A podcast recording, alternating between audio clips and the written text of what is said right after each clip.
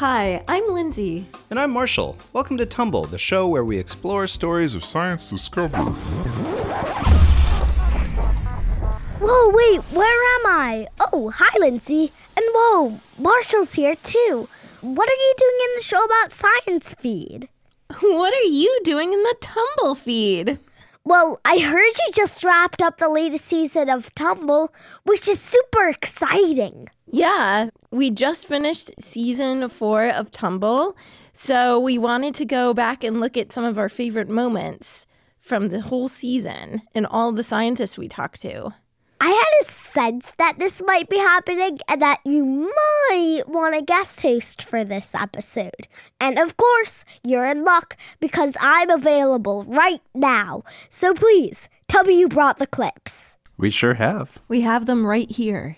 Excellent! This is going to be awesome. Let me start by setting up the first clip. All right. Okay. So, we know that food webs are all around us, but they might actually be even closer to us than we thought. So, let's jump right into this clip from Discover the Wildlife of Your Home. Alexa, play the clip. Okay, playing clip. Every single house we've ever surveyed has book lice. Book lice, so they're like the leaders of the book club. And if you pay careful attention to dust, you'll see them moving. They're around you right now, I guarantee. They're watching us. Along with their dusty friends, the dust mites. You can't see them, but they're everywhere. And they make you sneeze. Nearly every house had dust mites, you know, and multiple species, and even a predatory mite that eats dust mites.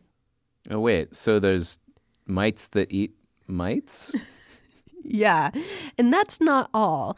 The average house had eight species of spider, and there's a food chain there too.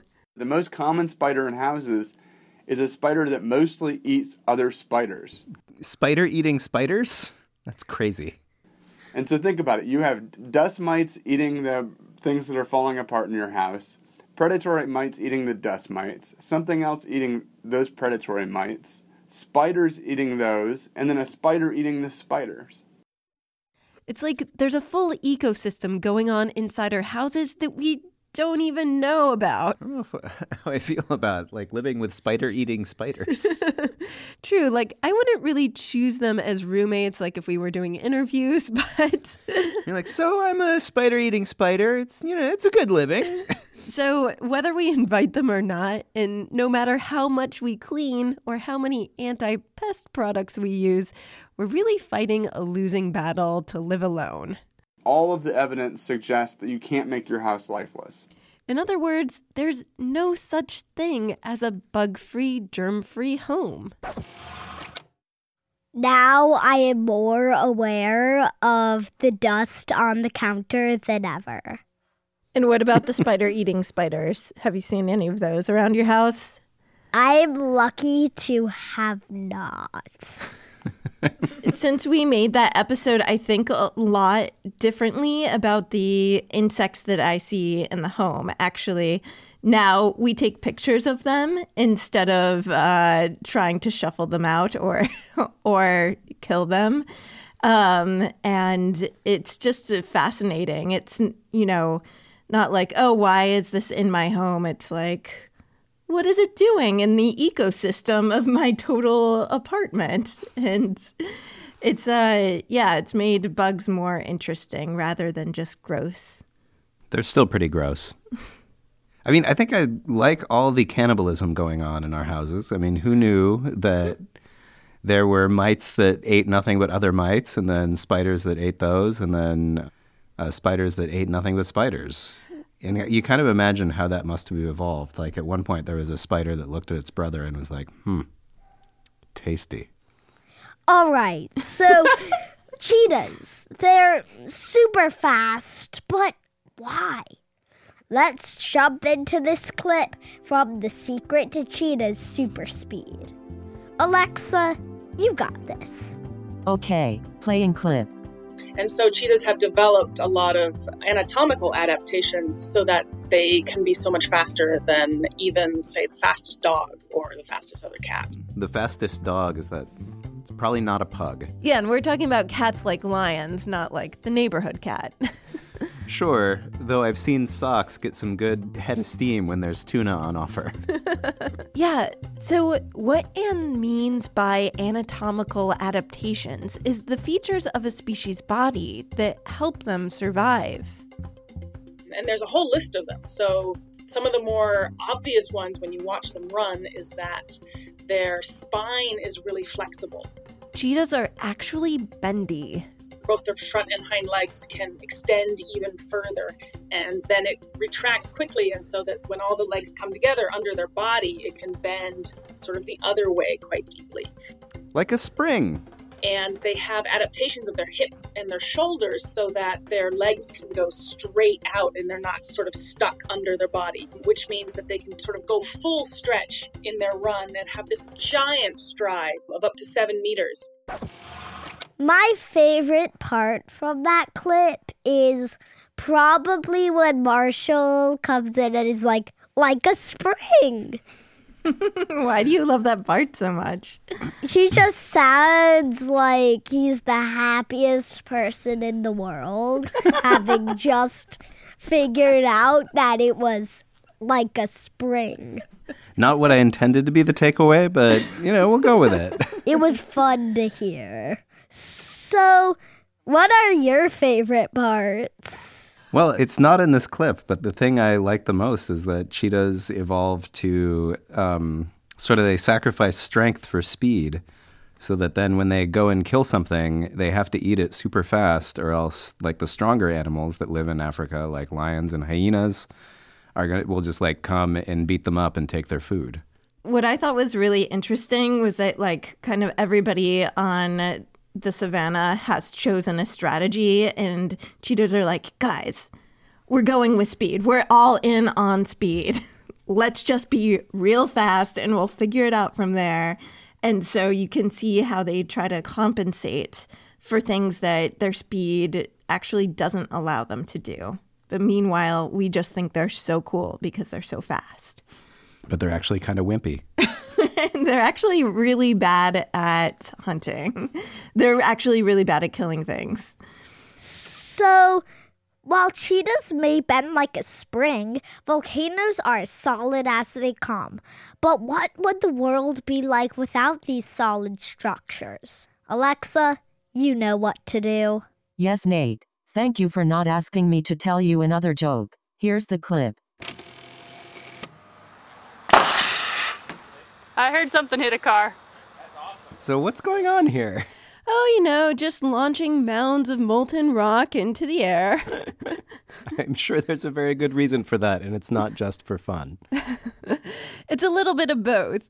So, for the past three years, Erika's been trying to reverse engineer a volcano's recipe for spatter bombs. That'll help her narrow down the ingredients, temperature, and method for a volcanic eruption. Basically, it's like Mary Berry's technical challenge in the Great British Bake Off. But for baking volcanoes. Yeah. Uh, we made a little air cannon and we put the lava in the air cannon and then exploded that. And that didn't work at all. The air cannon would cause little tendrils of lava to fly everywhere, cooling into these lacy patterns rather than solid bombs. So again, we're on to the daily occupation of scientists. This one's shooting lava out of an air cannon. It gets even better. So then we thought, well, what if we make these, if we put the lava into containers and then we carry the containers on a forklift up to eight feet in the air and then we open the containers and drop the lava. Five, four, three, two, one. No worries. Okay, so can we just talk for a minute about how crazy awesome it is that she gets to spend her time this way? like, just to try to find something out about a volcano, she gets to spend all day in a parking lot dropping things from high places and seeing what happens. Over and over and over again. I feel like that's got to be a metaphor for science. Five, four, three, two, one. Yeah. Yeah. Well, maybe not perfect, but that is close. Look at all the red on the. That's a really thin crust. That's super good. It turned out the forklift method had some issues. When they dropped the spatter bombs, they would just roll away instead of spatting into a pile. I can imagine that would be frustrating. Well, luckily, I had been doing science long enough that that is the norm. In each trial, Erika would work to figure out what went right and what went wrong. She learned that adding gravel helped cool down the lava faster, which was necessary to get the right shape. But the containers didn't seem to be working at all. Finally, I decided okay, I'm just going to try to make this container in the trough where the lava is actually pouring out of. So Erika stood with a paddle, holding the lava in the slide herself. I got kind of bored because it takes a while for the stuff to cool. So I just started like mushing it around because uh, how often do you get to just mush around lava? So I was like, oh, I'm just going to try this. And it turns out that that is the way to make a spatter bomb. There's a video of this process on YouTube. You can see Erika mushing gravel into yellow hot lava like she's kneading a ball of dough. The gravel cools the lava. Then she picks it up with tongs and tosses it onto the ground like a pizza. Not the kind of pizza you want to eat. Volcanic baking is not for eating. but next up is the showstopper challenge. I think the next step is to make the bombs in the trough with the paddle, then put them into some kind of catapult launcher thing, and then release that, and then we'll see uh, just how important that impact really is. I mean, it is pretty awesome what she gets to do all day. But I mean, why was she making splatter bombs? Spatter bombs. Splatter bombs? Splatter Yeah. bombs? Whatever they're called. She was making spatter bombs to try and sort of recreate this big clue to how volcanoes exploded in the past. So she could see, you know, here's the spatter bomb that exploded hundreds of billions of years ago. And, but she didn't know how they're made. And so by making her own spatter bombs, she could kind of try to recreate the conditions and say, "Oh, it was this hot or this cool." And I thought that was really that was a really interesting ah. way of going back and trying to understand something that was historically impossible to see. I see. I see what was historically impossible to see. so, above your mouth are some small whiskers, you could call them, if you want. They're hairs. Still, let's just call them whiskers because up next we have a clip from the science of whiskers.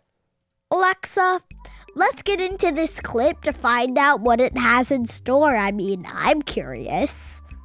Yes, Nate. I am curious too. Here's the clip. So what we can do is actually train seals to do different tasks and see how they use their whiskers. So for example, um, I did a, a task that was training a seal to detect different sizes of disc. A disc? And so, like, something like a frisbee. Yeah, basically. And these different sized discs are a stand in to find out how do seals know whether something in their environment is big or small? And that helps us learn about the many ways seals use their whiskers. Right. So, in her experiment, Robyn worked with a seal named Mo. And so what would happen is Mo lived with all his friends in the pool, and then I'd come along and I'd call him out and say, "Come on, Mo," and he'll hop out the water and come over to me. Is there a scientific prize for most adorable study method? This would win. And then in front of me, I have a setup, and there's a little ball that he pops his nose on in the middle, and then on either side, I put two different objects, and one will be a big disc, and one will be a small disc. And what I'll do is I'll pop uh, headphones on him so he can't hear what we're doing, and I'll pop a blindfold on him so he can't see, so he's only using his whiskers. Wait, so the seal's wearing headphones and a blindfold? hope we have pictures of that. I hope. There's video. and then I'll tell him to go. And then what he'll do is he'll explore on one side, touch the big disc, and then he'll explore on the other side and touch the small one, and then he'll go back and really kind of push over uh, the big one, and say, It's this one, this is the big disc that I've found. Uh, and then you give him lots of fish and lots of praise, and then you, try, you swap them all over and you try it again. Robyn filmed every single one of these trials with Mo. And after enough trials, Mo went back to his friends in the pool, and Robyn went to review all the video with her colleagues.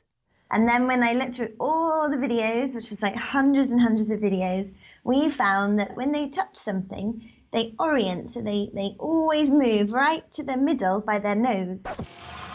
So, my favorite part of the episode is probably where she's like, Come on, Mo. And I can totally imagine that there's a seal right there with a prize for most adorable study method in his hand, waddling over to her. Yeah, when I interviewed her about that experiment, that was probably my favorite description, scientist description of an experiment ever, because it just sounded so cute. So, like, what do you think your favorite part of the clip would be? Because you clearly know mine. I, I think we're all in agreement Yeah, about that. Where she's like Ah, approaching the seals hanging out in the pool and it's like, come on, Mo. yeah. yeah, but before we got this great question from a listener of why do seals have whiskers? And I'd really never thought about why any animal has whiskers before getting that question. And it turned out to be something so much more interesting than I could have imagined because I just thought that they were cute and some animals have them, but they really open up a whole new world of a sense that we don't really have access to that animals do. Yeah, definitely. Yeah, and another fun fact from that episode is that humans have whisker muscles left over in our faces because we're all descended from a common ancestor with whiskers, but we just don't use them. So they're there waiting for us if we ever decide to evolve that way again. I need them. well, it's been great to talk to you. It's great to talk to you too, Nate. We're excited for more show about science and more show about politics. Thank you. We're working on lots of new episodes. So, how can listeners hear more episodes of Tumble? Well, you can uh, search for Tumble Science Podcast for Kids on any platform you use, so iTunes, Stitcher, whatever. And we're usually the first thing that comes up. And just hit subscribe. We also have a website. It's sciencepodcastforkids.com, and you can go there and find out everything you need to know. There you have it, folks. The show about science is complete. Tumble fans, I hope you'll check out the show about science wherever you listen to podcasts. Just search for Nate and you'll find me.